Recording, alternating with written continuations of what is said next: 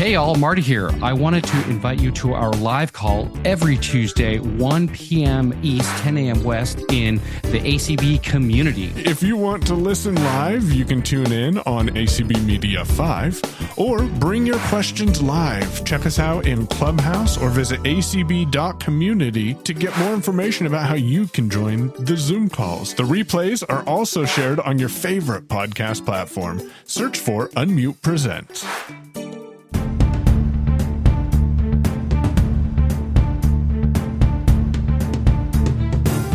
Hello, everyone, and welcome to another edition of Friday Finds. I'm Lynn Schneider, and we have three stories today that I thought were quite interesting. So let's start with what we are all waiting for is going to be coming up fairly soon, and that is the final release of iOS 17. And of course, there are going to be quite a few changes in this version of iOS. And I just want to highlight one that I thought was particularly interesting.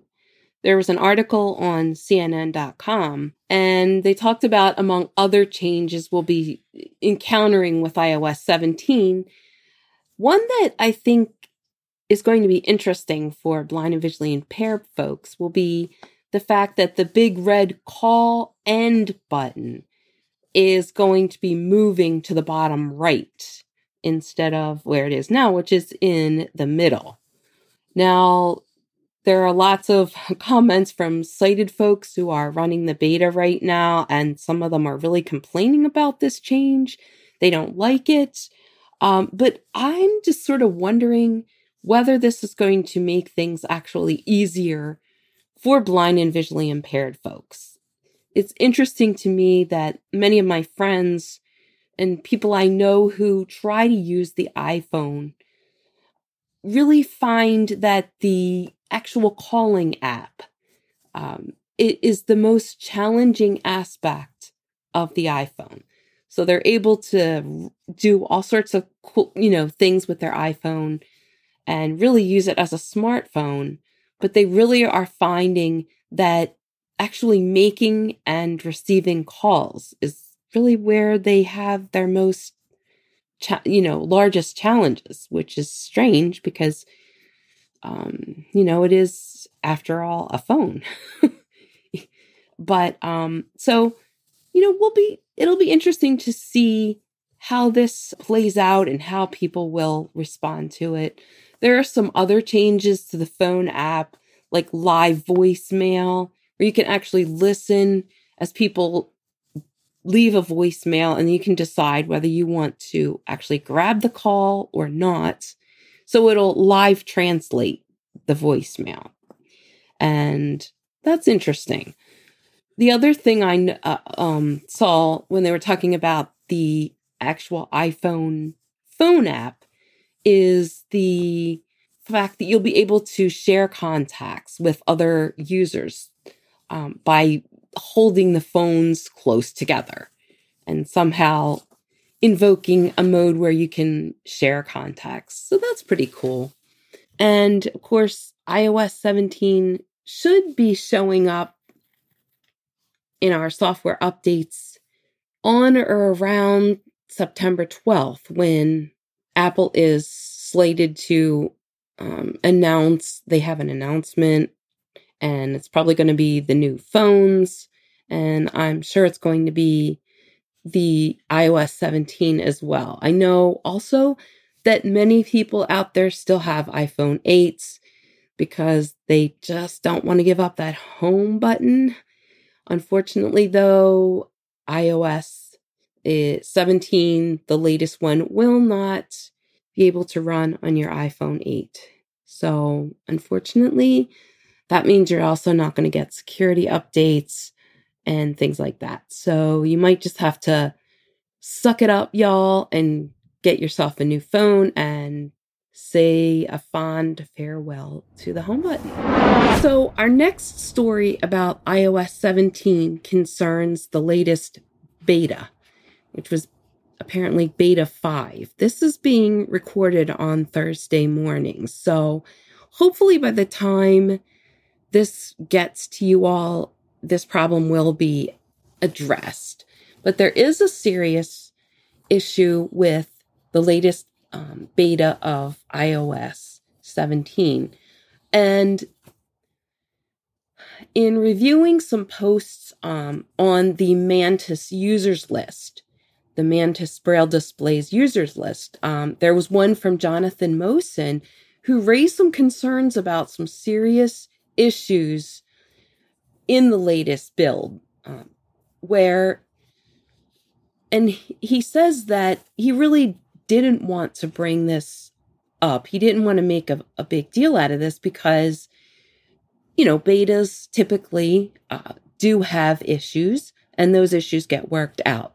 But he was sufficiently concerned about this particular one that he wanted to make Apple and and uh, Humanware aware of it so that it gets addressed.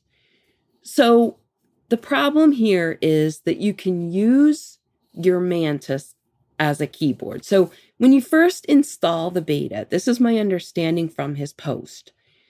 When you first install the beta, your Braille display will probably work as advertised, and that's good. But the problem happens when you restart your Mantis. At that point, you will lose you'll you'll keep the keyboard functionality. So you'll still be able to use your mantis as a keyboard but you're going to lose your braille output. So you're going to lose your braille display capability. And he talks about how this problem is sort of intermittent and you can sometimes he was he was sometimes able to straighten it out but then at other times he says that no matter what he did he just couldn't get it working the way it was supposed to. Um he mentions in his post that mantis issues have been problematic throughout the beta cycles with iOS 17 and it started out being the opposite, where you couldn't use the keyboard, but you had braille output. In the most recent iteration of the iOS um, beta, which is five at the time of this recording, you would lose your braille display functionality. And as he mentions, he wanted to raise this concern because it is really crunch time you know, we are almost to that September 12th deadline. And so these issues, and this one in particular is quite a serious one. And that's why he really wanted to raise it publicly to find out if others were experiencing the issue and also to see if we we could sort of um, look at the people that are having this problem and see if there are any commonalities or things that you know might be similar or um, in, a way that we could sort of work this problem out. So Humanware is aware of the issue and they have reached out to Apple and are going to be working with Apple to resolve this problem. As Jonathan says, you know, aside from the productivity losses that you would get, which would would be he felt and I feel would be a showstopper for me to upgrade um, if I couldn't use my Mantis reliably. But he also mentions that this could be a problem for deafblind folks who install the new uh, iOS 17 and find that they have no braille output. So, you know, these these are things that you know, there are safety concerns uh, with deafblind folks as well.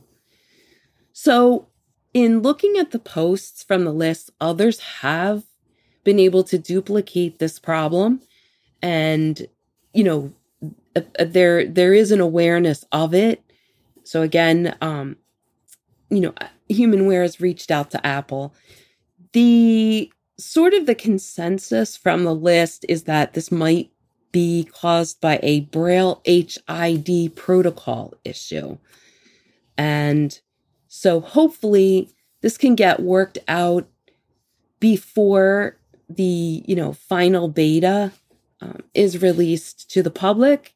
And of course, and um, certainly before we get our hands on the final iOS 17, because again, this could really be a showstopper. Jonathan was saying that uh, the, as far as we know, the Mantis is the only one, but then he also has had discussions on Mastodon where someone said that the HIMS QBraille um, was also having issues. So, you know, this this is sort of not.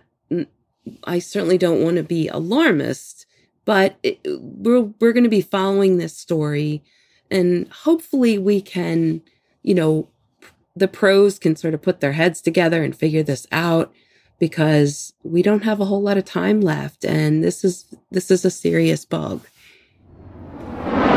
Well, it's that time of the year again, isn't it? Everyone's getting ready to go back to school, including our college friends. And so here is the question of the day Can college students text and walk without falling? Yes, this is according to an article from Scene Mag. Texting while walking makes college students more likely to fall. Yes, just in case you didn't. I mean, to me, that seems pretty obvious, but just in case it wasn't, we now have scientific proof. So, for a while now, I didn't, I wasn't aware of this, but experts have actually been arguing about whether young people in general are better at multitasking than their older peers.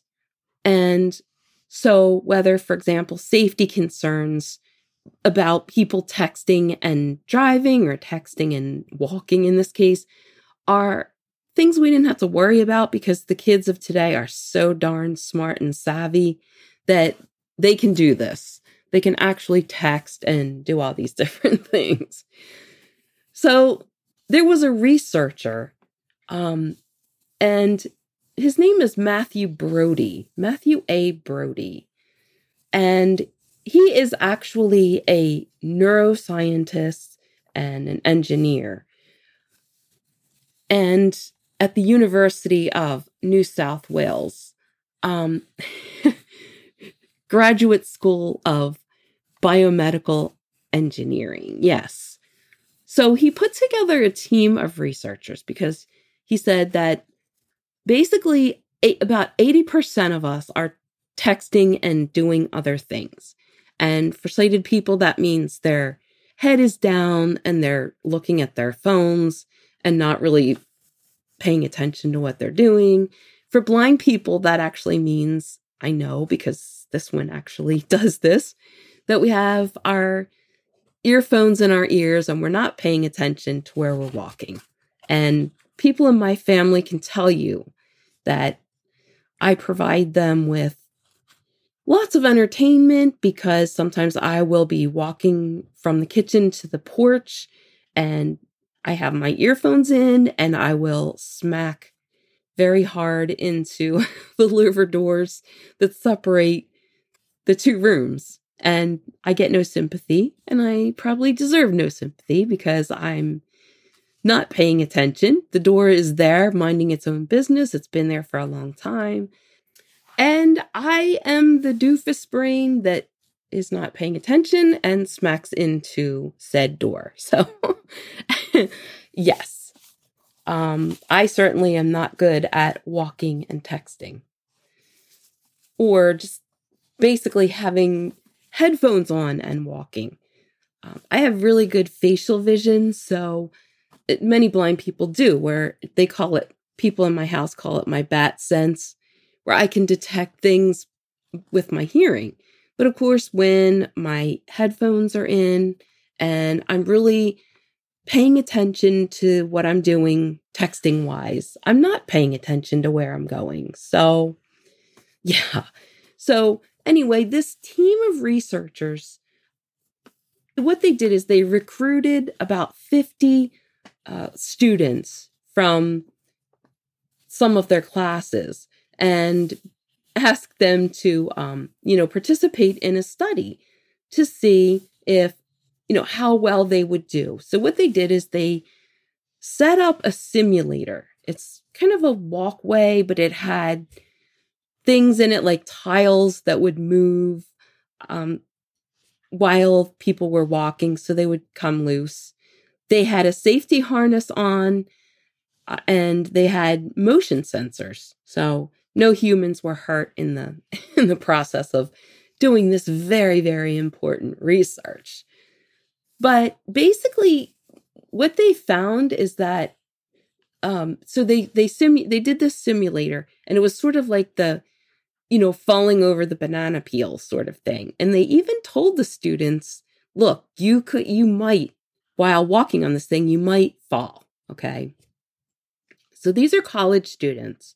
So even when when they were told that they might fall, some of the people were more careful. Some of the students were more careful, but some were just like whatever and they increased their speed and didn't really care because young people are like that, right? Young people are just sort of not worried about it as much as other people and they're willing to kind of take more risks. But the interesting thing was, of course, yes, it did cause more people to fall or to actually lose their balance when they were asked to text while walking. So if you, you know, had any question in your mind of whether this was safe or not, well, it's finally been scientifically addressed thanks to the good tax-paying citizens of New South Wales, Australia.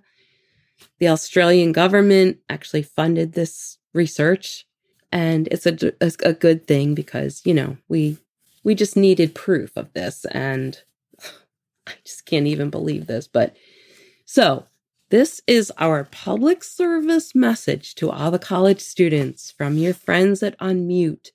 Don't text and walk okay? First of all, if you fall, you will look like a doofus in front of your friends, but also you could break your iPhone. Okay. This has been a public service announcement from your friends at Unmute because we care. And on that note, we will end this week's episode of Friday Finds, but we do thank you so much for listening and subscribing. And if you would like to get in touch with us, leave us any comments, you can send a message to feedback at unmute.show. Thanks again, everybody, and have a great week.